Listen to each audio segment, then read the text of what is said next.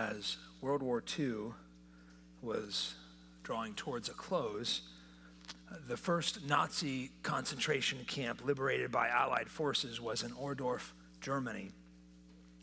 Allied soldiers arrived before the Nazis could destroy evidence of the camp, and the American soldiers walked into that camp to find unspeakable carnage. Uh, General Patton, fearless, unflappable, called old blood and guts by his troops. Even General Patton could not contain his composure when he witnessed the evidence of what took place in that concentration camp. He, was so sickened by what he saw that he vomited on sight. It was and is too horrific for words. But General Patton knew that, that the, the horrors of Nazi Germany and the Holocaust could not be ignored. The German people needed to understand what happened in their own neighborhoods. And so he brought in the mayor and citizens of the town of Ohrdruf and asked them to come and see the camp. He ordered every able body in town to dig graves for the corpses of the concentration camp. They held a funeral for the deceased. After the funeral, the mayor of that town and his wife hung themselves, and they left behind a simple note We didn't know, but we knew. We didn't know, but we knew. Sadly, I fear many Christians may, or many people that have some belief in God, may have a similar perspective about what God wants from us.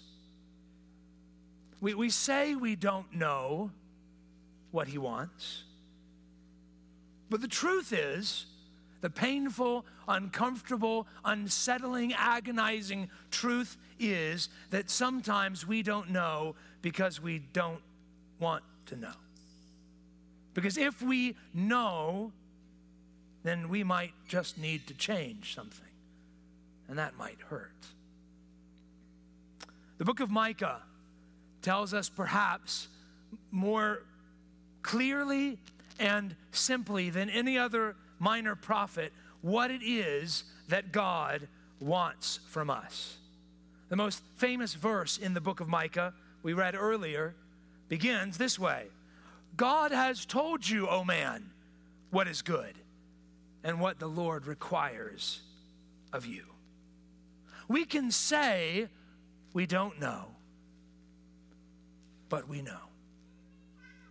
Lord willing, with God's help, my prayer is that by the time we're done studying the book of Micah today, we'll know even more clearly than we may have known when we walked into these doors. So if you're not already there, grab your Bible and go to the book of Micah.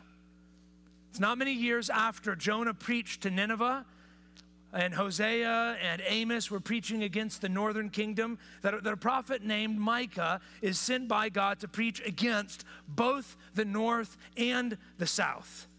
And Micah's prophecies, and that's what the book is, it's a series of, of prophecies that are given to both the northern and the southern kingdoms of Israel. And these prophecies, we will see four things that God wants from everyone. Four things that God wants from every man and woman and boy and girl in this room today. Number one, God wants you to listen. God wants you to listen. Would you go to the very first book, or very first verse, rather, in the book of Micah? Micah chapter 1 and verse 1. How does the book begin? The word of the Lord the word of the Lord that came to Micah of Moresheth in the days of Jotham, Ahaz, and Hezekiah, kings of Judah, which he saw concerning Samaria, that's the northern kingdom, the capital city of the northern kingdom, and Jerusalem, that's the capital city of the south. from, from the outset, from the very beginning of this prophet. Like so many other books of Scripture, we begin by being told that this is the word of the Lord. I think we, we talk about God's word, the word of God, sometimes so flippantly, we don't really realize how incredibly massive that is. Let me ask you this morning do you believe that this is God's word? Do you believe that this is God's word?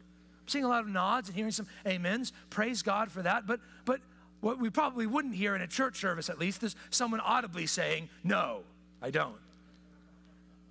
And perhaps you're thinking that, but you wouldn't say it. Or perhaps you're just, maybe you're Yes, you, you, know what you're supposed to say, you you know what you're supposed to believe, you know what you're supposed to think, but you struggle. You struggle believing, really, really, God's word. All of it, really. If, if that happens to be you this morning, we're not going to out you. We're not going to ask you to say it out loud or stand up or raise your hand. But perhaps, if I may, perhaps give you a few reasons to believe that it's true that really is the Word of God that maybe you haven't yet considered from the book of Micah. Uh, one reason being that the, the writers of Scripture clearly claim to be writing God's Word. So when Micah is writing this prophecy, he begins by telling you that it's the Word of the Lord. He thinks it's God's Word. Now, he certainly knows that he's, he's speaking with his own lips and writing with his own pen, but he knows that God is speaking through him. Uh, this is what Peter, the apostle, wrote about in 2 Peter chapter 1. He said, knowing this, first of all, that no prophecy of Scripture comes from someone's own interpretation.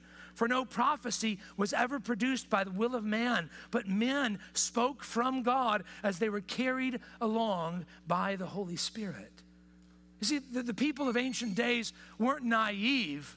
It's not as if they thought that just because these books were old, that they were the Bible. They knew that God was speaking through them. And that's what Peter is saying, not only about his writings, but about all of the scriptures. God is speaking through these authors. Another reason, perhaps, to believe, if you're here doubting this morning, the writers of Scripture often back up their claims with true prophecies. They'll prophesy something's going to happen, and then it turns out that it does. We see this twice, and actually more than twice, but two really clear places in the book of Micah. Um, Micah prophesies in chapter 5, verses 5 and 6, that uh, the, the Assyrians would come and they would conquer the northern kingdom. That will happen in 722 BC, about 20 years after Micah's ministry begins. In, in Micah chapter 4, verse 10, he, he prophesies that the, the Babylonians will come against the south. And that will happen in 586 BC, long after Micah is dead and buried. The Bible is filled with prophecies that are fulfilled in real history. Perhaps another reason to believe that it's true is because for thousands of years, people have trusted that these books are scripture. I know as Christians, we might feel increasingly marginalized here in the United States of America, but we are among millions across the globe who believe that this is the Word of God. We're, we're not the minority in church. In history, there are, uh, there's a massive remnant of those that believe. In heaven, there will be people from every tribe and tongue bowing down before the risen Lamb that believe this is true. Even in the book of Micah, 200 years after Micah prophesied this prophecy we're studying this morning, another prophet named Jeremiah actually quotes from Micah, word for word, from Micah as truth.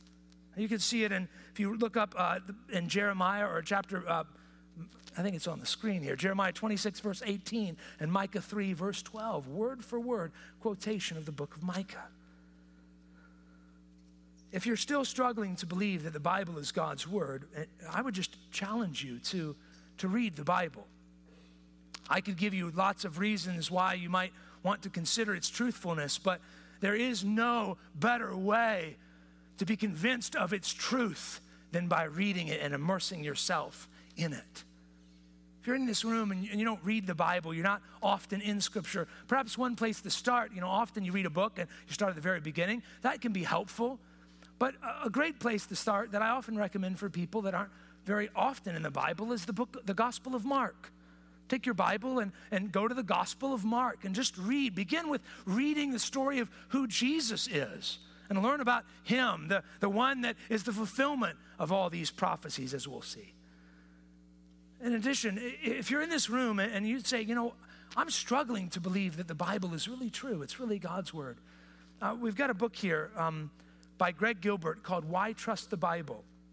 If you talk to me after the service, I'll give it to you. We got several copies. If you want to head to the White Flag after the service, there's some folks there that'll have this book for you for free. If you read it, it's for you if you'd like it. We want to help you to believe that this is true. Most of us in this room have already said or nodded, yes, we believe. We believe it's true. But let me just remind you it's not enough to, to say that you believe it's true. God wants you to, to listen, to hear His word. So, so think about the book of Micah like an ocean with three waves. And each wave, the peak of those waves, we hear the word hear or listen. See it first in Micah chapter 1, verse 2, where the prophet says, Hear you peoples, all of you, pay attention, O earth, and all that is in it. That's the first wave, beginning in chapter 1, verse 2. The second wave begins in chapter 3, verse 1. Micah chapter 3, verse 1. Hear you, heads of Jacob and rulers of the house of Israel. And the third and final wave begins in Micah chapter 6, verse 1. Hear what the Lord says. Now, let me ask you, brother, sister, friend, why does God repeatedly tell his people to hear or to listen? Could it be because we struggle actually listening? Now, parents, you understand this, right? You're talking to your children and, and, listen, listen, listen. Are you listening to me? Listen, right? Of course, that never happens in my home because I keep an even temper and never ever raise my voice at my children. Just kidding. My kids will talk to me afterwards if I don't correct that. We say, listen, listen up. Why? Because it's often hard not, or it's hard to hear. It's hard to listen. We find ourselves often not listening, hearing, intaking God's word. And so, three times in the book of Micah, we are told, listen. So, here's my question for you, brother, sister, friend. Are you hearing the word of God? Are you regularly intaking God's word. This could be sitting down every day and opening your Bible and reading it. If, if you use a Bible app, it could be opening your Bible app and reading it. Could be for some people that it's easier for you to listen. And so while you're getting chores done around the house or doing other things, or maybe even sitting still, you might use that Bible app and listen to Scripture. But in taking God's word, is there a regular pattern in your life where you are hearing God's word? If you could say honestly, the answer is no. I would challenge you to listen, to hear Him. Listen, it's, it's a sad state in the Christian church when, for many people, the most time they hear in God's word every week is when they gather. Now, praise God, we're in God's word every week when we gather, and we're in God's word a lot. But we're together for an hour and a half once every Sunday morning. What about the rest of the week? Is there not time to hear God speak to you in His Word? So, are you regularly hearing it? Are you regularly hearing it? I would add as well that God does speak to his people through his preachers that faithfully proclaim God's word. So when we gather, We're not merely just hearing a preacher preach a sermon, we're hearing God speak to us through the preacher. Through the preacher who faithfully proclaims what has already been said, God is speaking. And I say it with a lot of fear and trepidation. God speaks through faithful Christian preaching. Uh, we see this in one place, First Thessalonians chapter 2, verse 13. Paul writes, We also thank God constantly for this, that when you received the word of God which you heard from us, you accepted it not as the word of men, but as what it really is the word of God, which is at work in you believers. God speaks through his word, faithfully preached. And yet we must be careful because there's a temptation, same temptation that was there in the days of Micah, to find preachers who tell us what we like to hear. So look at Micah chapter 2, verse 11. Micah chapter 2, verse 11. Micah says, If a man should go about and utter wind and lies, saying, I will preach to you of wine and strong drink, he would be the preacher for this people. Here's a preacher, a windbag, who just gets in the pulpit and tells people about wine and beer. People love that kind of preacher. Wow, he's a preacher that preaches about pleasure and nice things. That's the kind of preacher we want. Or if you look at Micah chapter 3 and verse 11, he says, he's talking about the rulers in, in Israel. He says, Its heads give judgment for a bribe, its priests teach for a price, its prophets practice divination for money. Yet they lean on the Lord and say, Is not the Lord in our midst? No disaster shall come upon us. These are preachers that tell you everything is fine. The Apostle Paul warns us that as we get closer and closer to the end, the desire for this type of preaching will increase. So 2 Timothy chapter 4 verse 3 he writes the time is coming when people will not endure sound teaching but having itching ears they will accumulate for themselves teachers to suit their own passions. So, so think about, you know, like a kid collecting Pokemon cards or baseball cards. You know, you've got all your favorite cards and you're, you're collecting preachers. Here's the preacher I like to go to when I want to know about hell because this one's really soft on hell. Here's the preacher I like to go to when I want to study what the Bible says about sin, because this preacher doesn't really talk about it. They're accumulating, collecting preachers that suit their own passions. Now, let me ask you, brother, sister, friend, what kind of church do you want Poquoson Baptist Church to be? Do you want to be a church? Preach the word. Praise God, sister. A church where we hear what makes us feel good, or a church where we hear the truth? Just say to you, Micah is the, an example of the type of preachers that we should want. Look at Micah chapter 3 and verse 8. Micah chapter 3, verse 8. Look at what he says about himself. But as for me, unlike these other priests and prophets, as for me, I am filled with power, with the Spirit of the Lord, and with justice and might to declare to Jacob his transgression and to Israel his sin. You say, why do we talk so much about sin? Because until you know you're sick, you will never seek a physician. So, what does God want from you? He wants you to listen to His word. If you faithfully do that, dear brother, sister, friend, if you faithfully listen to the pages of Scripture, if you hear not just the, the message of Micah, but the message of the entire Bible, then it will lead you eventually to, number two, lament. Lament is, is to grieve, it's to mourn, it's to weep, it's to wail, it's to be broken about something. And that's what we see in the book of Micah a lamentation. Again, think about this, this wave image for the, the understanding the book of Micah. Uh, the, the peak of the wave is that, that thrice repeated phrase hear, hear, hear. But, but it's not the peak of the wave that gets you, is it? It's the bulk of it. It's the mass of the wave that gets you. And the mass of the wave and the, and the three waves in the book of Micah is this promise, this warning of wrath to come.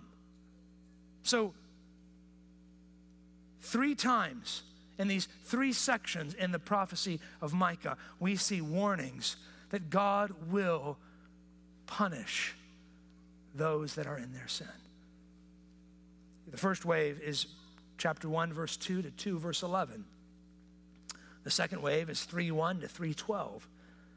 And the third wave is chapter 6, verse 1 to chapter 7, verse 13. You study the book of Micah, you'll see that in each of those sections, there is warning after warning after warning that the wrath of God is coming.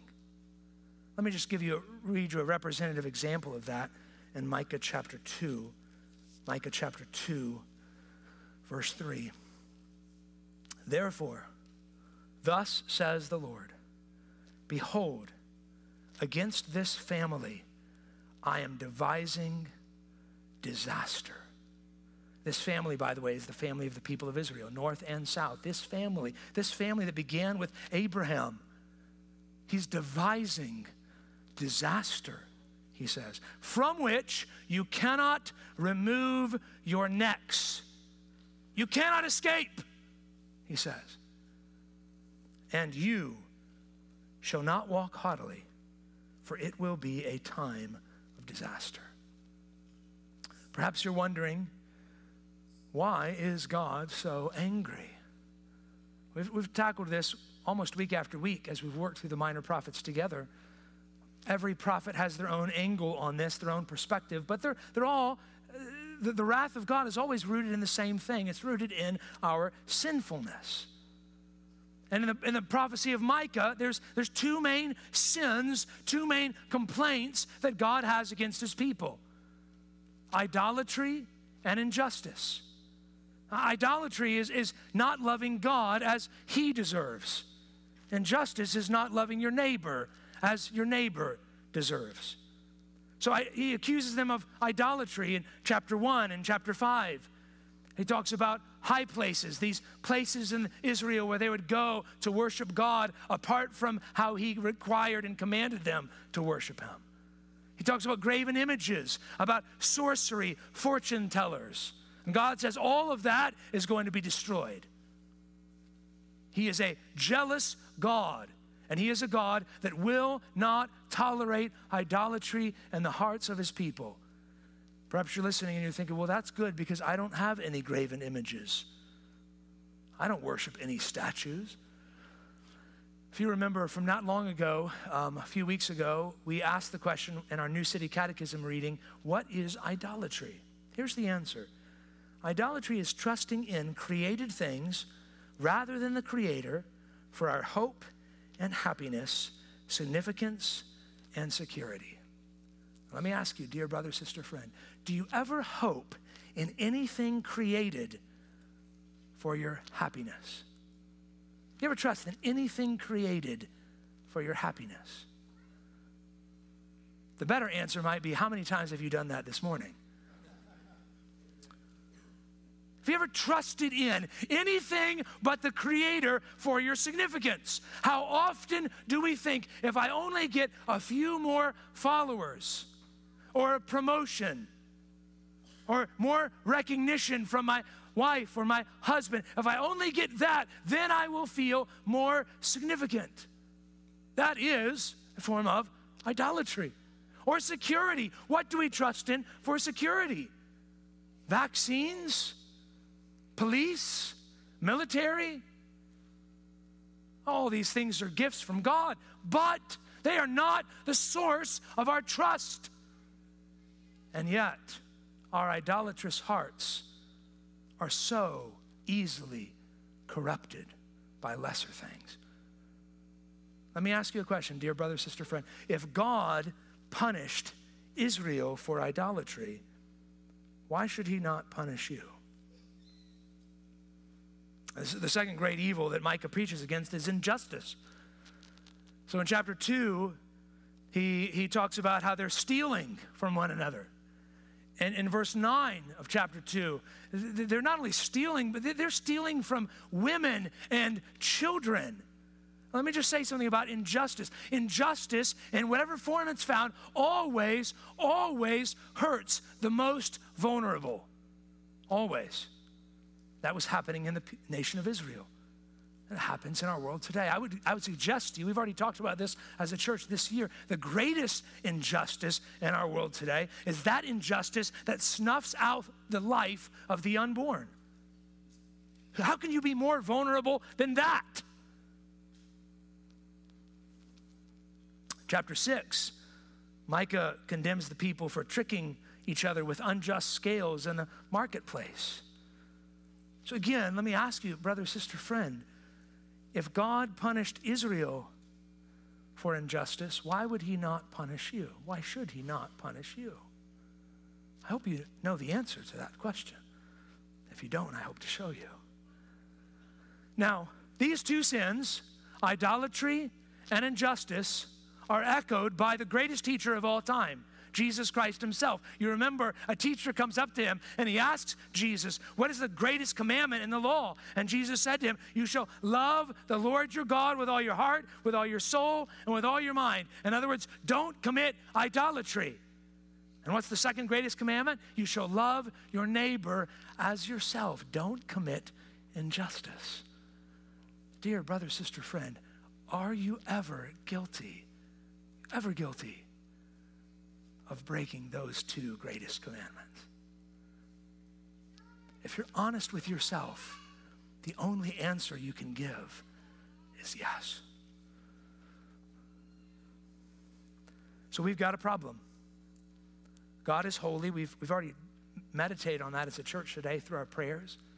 God is holy. We are not. God threatens wrath for all who sin, and that is all of us. So, what do we do?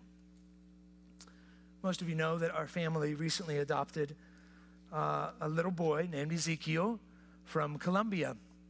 And um, he's uh, a native Spanish speaker or Spanish understander. We're working on some language things with him. And so, as we've worked with him, we've had to teach him some sign language things and just try to communicate with him a little bit. And one of the things we've taught him was all done, all done. And so this is a really crucial one for a little kid, especially when your bigger brother and sisters are picking on you. You go, all done, right? All done. And, and he's learned that one. He can even say it a little bit. And recently, Holly took him to the doctor. And as soon as the doctor walks into the room, he just goes, all done, all done, all done. I don't, I don't want any more of this. All done, right? Isn't that what we do, right? What's the quickest way to get out of this, right? Wrath, these waves of wrath are coming at you, friend. How do I escape? Well, God's people, Micah's audience, have to be thinking the same thing. And so Micah records for them what perhaps some of them are thinking. Micah chapter 6. Please go there in your Bibles. Micah chapter 6, beginning in verse 6. It's a passage we read earlier, but it's so crucial to understanding this book and what God wants from you. Micah chapter 6, verse 6. With what shall I come before the Lord? Okay, here's the problem. I'm a sinner. God's holy. Wrath is coming. How should I approach him? With what should I bow myself before God on high? Shall I come with him before, but shall I come before him with burnt offerings, with calves a year old? Will the Lord be pleased with thousands of rams, with ten thousands of rivers of oil? Shall I give my firstborn for my transgression, the fruit of my body for the sin of my soul? I want you to understand, oh, those are all rhetorical questions, and the answer to all those questions is no. You can bring God the best sacrifice there is, it's not enough. You can bring him thousands, not, not a few hundred, thousands of rams and slaughter them all. And God says, it's not enough. 10,000 rivers of oil. God says, no. You could bring your own firstborn son. And God says, it's not enough. This is crucial understanding the message of Micah. What Micah is teaching us here is not only are we sinful, we are, as theologians sometimes say, totally depraved. We, we have no ability to please God, totally unable to please God. There, Micah is deliberately using these drastic metaphors to point to you the reality that there is nothing you can bring to please God. Nothing. God is not a vending machine that if you put in the right coins, he will be pleased and dispense to you grace. There's nothing you can offer him to earn admission into his presence. Nothing. This is not just the message of Micah, this is repeated throughout Scripture. Isaiah 64, verse 6 says, Our righteous deeds, your best works, your Sunday best, are like a polluted garment in the presence of God. The best you have to offer is polluted trash in the presence of a holy God. Hebrews 11, verse 6 without faith, it is impossible to please God. Romans 8, verse 8 those who are in the flesh, listen, cannot please God. You are totally unable to bring anything to God that would please Him and satisfy His wrath against your sins. If you really let that sink in, dear friend, that ought to be incredibly troubling. And it is. Micah himself, as, as, he's understanding the weight of this, listen to what he says in Micah chapter 1, verse 8. He says, For this I will lament and wail. I will go stripped and naked. I will make lamentation like the jackals and mourning like the ostriches, for her wound is incurable. There's nothing she can do to cure herself. It's come to Judah, it has reached to the gate of my people, to Jerusalem. What does God want from you, dear friend? He wants you to lament because of your sin. He is holy and you are not. Wrath is coming. If you faithfully do that, brother, sister, friend, if you really wrestle with the depths of your sinfulness and total inability to please God, you will only have one place to look. Number three, look. What does God want from you? He wants you to listen, He wants you to lament, He wants you to look. So imagine you're at the beach again. That's kind of our big metaphor for the book of Micah. And this wave comes in. There's three waves in the book of Micah, three waves of wrath. And the wave comes to the shore. And then what happens? It, it, washes away, and you get a glimpse of the wet sand. Maybe you even see some shells or some sea glass or something like that on the sand. Every time there's a wave of wrath in the book of Micah, the water recedes and there's a glimpse of grace. Three times, three sections in the book of Micah where we see this, this glimpse of grace amidst these waves of wrath. And in every single glimpse, we get a picture not just of a gracious God, but of a person, of a shepherd, of a king want you to notice these glimpses of grace. The first one begins in Micah chapter 2, verse 12. God says, I will surely, so the, the, the wrath comes in, wave of wrath is threatened, water recedes, grace. Chapter 2, verse 12. I will surely assemble all of you, O Jacob. I will gather the remnant of Israel. I'm going to gather my people again, he says. I will set them together like sheep in a fold, like a flock in its pasture, a noisy multitude of men. It's going to be so many people that it's noisy, like a big crowd, big amphitheater filled with people. And then verse 13 tells us that this shepherd is also a king. shepherd king will gather God's people. Second glimpse of grace is found in Micah chapters 4 and 5. Micah 4, if you read it, there's beautiful, beautiful images of a restored kingdom for God's people. We're not going to read the whole thing, but look with me in Micah chapter 4, verse 6. Micah 4, verse 6. And that day declares the Lord, I will assemble the lame and gather those who have been driven away and those whom I have afflicted, and the lame I will make the remnant, and those who were cast off a strong nation, and the Lord will reign over them in Mount Zion from this time forth and forevermore. It's interesting, isn't it? That their wound was incurable. And here in verse 6, the, the lame are now walking to their shepherd.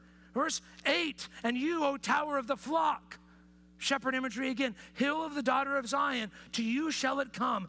The former dominion shall come, kingship for the daughter of Jerusalem. A shepherd king is coming to establish a new kingdom for the people of God. And then the third glimpse of grace is found in chapter 7, verse 14 through the end of the book. And look at verse 14. Shepherd your people with your staff, the flock of your inheritance, who dwell alone in a forest in the midst of a garden land. Let them graze in Bashan and Gilead as in the days of old. Bashan and Gilead were among the first territories gained by God's people when they entered the promised land, and they were among the first territories lost when the kingdom fell. And God says, You're going to go there again. You're going to be forgiven. Now, here's the question that you ought to be asking How? If our sin, point number two, is really, really that bad, if we're truly, totally unable to please God on our own, how can a God, a holy God that we already talked about this morning, how can a holy God gather his people, establish a kingdom, and forgive them of their sins. How can he do that? If you were with us last week, you heard me share the story of a pot filled with spilled meatballs on the floor in my living room. And the, the main question I've been asked after sharing that story is what did you all eat for dinner? And uh, just about everybody came to me asking me, uh, where did you order out? The assumption is obviously you have to replace that. You can't continue with meatballs on the floor any longer. So, where did you order out? And the truth was, we didn't order out. Uh, we did what any parents of five children would do. You pick up the meatballs, put them in the pot, pour some more sauce on top, and you eat them. Now, I know most of you are judging me right now. Because what we're doing is we're compromising the integrity of the food so that we can just work with what we've got. I think many people think that God does one of these two things with his people. Either he's going to replace them you know, the, the meatballs are ruined. We got to order something else. Let's get a new people. Ah, the church, New Testament. There we go. New people. Replace these people. We've got a new people. Or he compromises his integrity by working with what he's got and kind of covering over all the sins and mess of his people, compromising his holiness. Can I tell you something? God does neither. And the way we see that is by looking at who this shepherd king is. So go to Micah chapter 5. Micah chapter 5. Now, if you're a Jew hearing Micah preach in those days, and you hear a shepherd and a king is coming, you are immediately going to be thinking about one person the most famous shepherd king in all of Old Testament history. Who is it? It's David. David is coming back. This is amazing. We love David. Despite his faults, we love David. And Micah appears to be hinting that perhaps that might be what's going to happen. Look at Micah chapter 5, verse 2. But you, O Bethlehem, Ephrathah, who are too little to be among the clans of Judah, shall from you shall come forth for me one who is to be ruler in Israel. And you have to imagine the people of God hearing this and saying, It's David, Bethlehem, we know it. David is coming back. He's Bethlehem's most famous son. And then Micah says something staggering. Keep reading. Who's coming forth is from old, from ancient days. Not David. Not David. Whoever Micah is talking about that's coming as the shepherd king for his people is someone that existed long before David. Who is this shepherd king? Verse 3 Therefore he shall give them up. God's going to give up his people. He's going to let them go into exile until the time when she who is in labor has given birth. So, this ancient of days is going to be born. That's interesting. Then the rest of his brothers shall return to the people of Israel. Verse 4 He shall stand and shepherd his flock in the strength of the Lord, in the majesty of the name of the Lord his God, and they shall dwell secure. For now he shall be great to the ends of the earth, and he shall be their peace. Who's the shepherd king? Who can it be but Christ? That's exactly what the wise men believed when they bowed before him and said, This is the Messiah born in Bethlehem. He is the one who is coming forth is from of old, the ancient of days.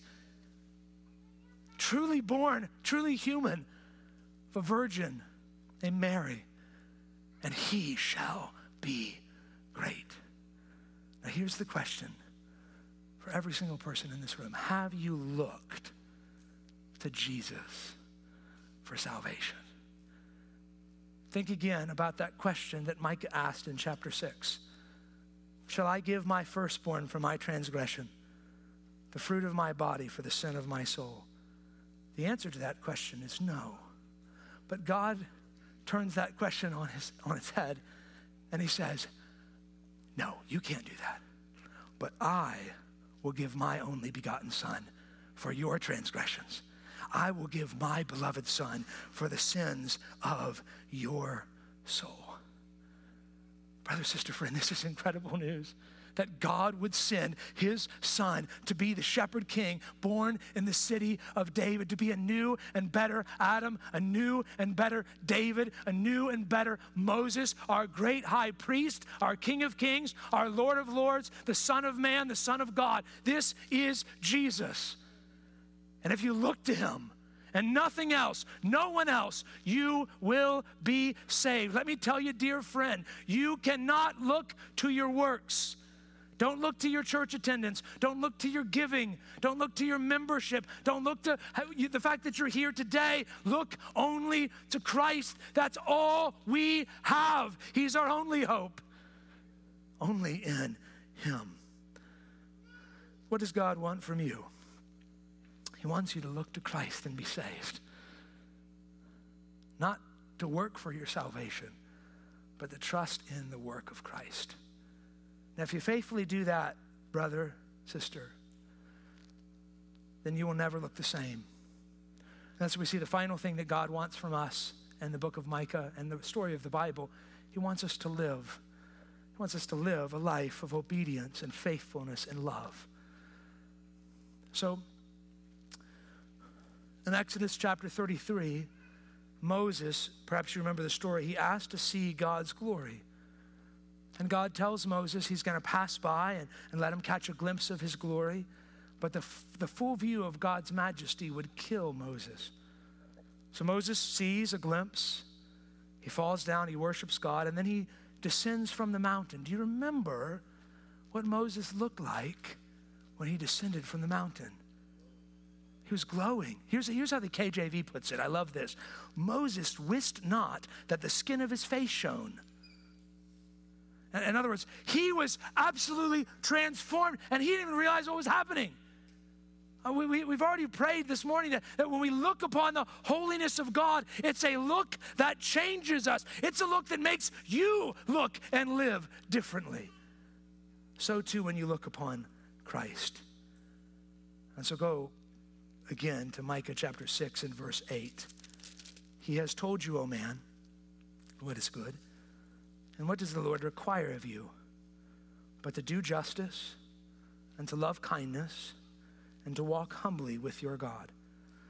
This verse is not a recipe for earning God's favor or earning his love. The verses preceding Micah 6 8 make it clear that that is impossible on human terms. What Micah 6 8 is telling us is what does, what does it look like when you truly have looked upon Christ. How do you look differently? How should the Christian look? How should the Christian live? He should be a person that does justice. Dear brother, sister, friend, the Christian should care about justice infinitely more than anybody else in the culture. Now, we, we need to make sure we rightly define what justice is. But Christians care deeply about justice. And, and, notice Micah says not just knowing justice, but doing justice. We treat other people fairly.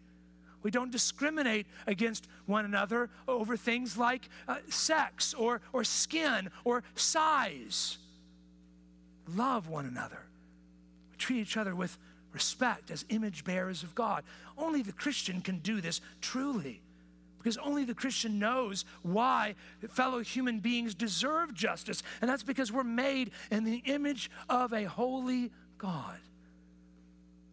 If you look on Christ, you, your, your life will look different. You will be a person concerned about treating other people as you would want to be treated.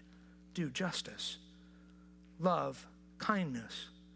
That word kindness means covenant love or, or mercy it's not enough just to do justice, we also need to love mercy. Um, we, could, we could be people that are only concerned about justice and we never reach our hands to give people mercy. Here's what this could look like. Let me just give you an example of what the distinction between these two things. My son Ezekiel, he could, he could have lived his entire life in an orphanage. He could have. And that would not necessarily have been unjust. It might have been unjust if he was refused a family because of the color of his skin, or he was poorly treated because of his cleft palate or some disability. That would be unjust. But justice doesn't require him to be adopted, mercy does. Mercy does. Mercy steps out and says, I will see you in your need and I will reach out my arms to help you. To, to do more than maybe what you might deserve, but to give you grace and mercy and kindness to visit widows and orphans in their affliction, as James says. That's loving mercy. Do you love mercy? Christian, is, is your life marked by a desire, a passion to not only treat people fairly, but to treat people beyond fair. If you have two cloaks, to give them one of yours, they have none. To love people, to, to meet their needs in their poverty. And finally, to walk carefully. It says, walk humbly with your God. That's the ESV, but that word humbly literally means to be circumspect or to walk with care. This is a, life of obedience to God and His Word. Christian, if you've looked upon Jesus, your life will look differently. And part of that is a life of obedience, life of holiness, not perfectly, but truly seeking to follow Christ. So, what does God want from you? He wants you to listen to His word, lament over your sin and your inability Look to Christ alone for salvation and live a life of love and obedience. The mayor and his wife in Ohrdruf said that they didn't know, but they really did. Perhaps there's some in this room that are in the opposite state. You say you do know, but you really don't. The best thing I can do this morning is leave you with, with one final look at the glorious God revealed in the book of Micah and plead with you to trust him while there's time. So, the final words of Micah, Micah chapter 7, beginning in verse 18 Who is a God like you? Pardoning iniquity and passing over transgression for the remnant of his inheritance. That's every Christian in this room, every Christian in the world. He does not retain his anger forever because he delights in steadfast love. He will again have compassion on us. He will tread our iniquities underfoot. He will cast all our sins into the depths of the sea. You will show faithfulness to Jacob and steadfast love to Abraham, as you have sworn to our fathers from the days of old. Who is a God like this? Would you pray with me? Father, we thank you that you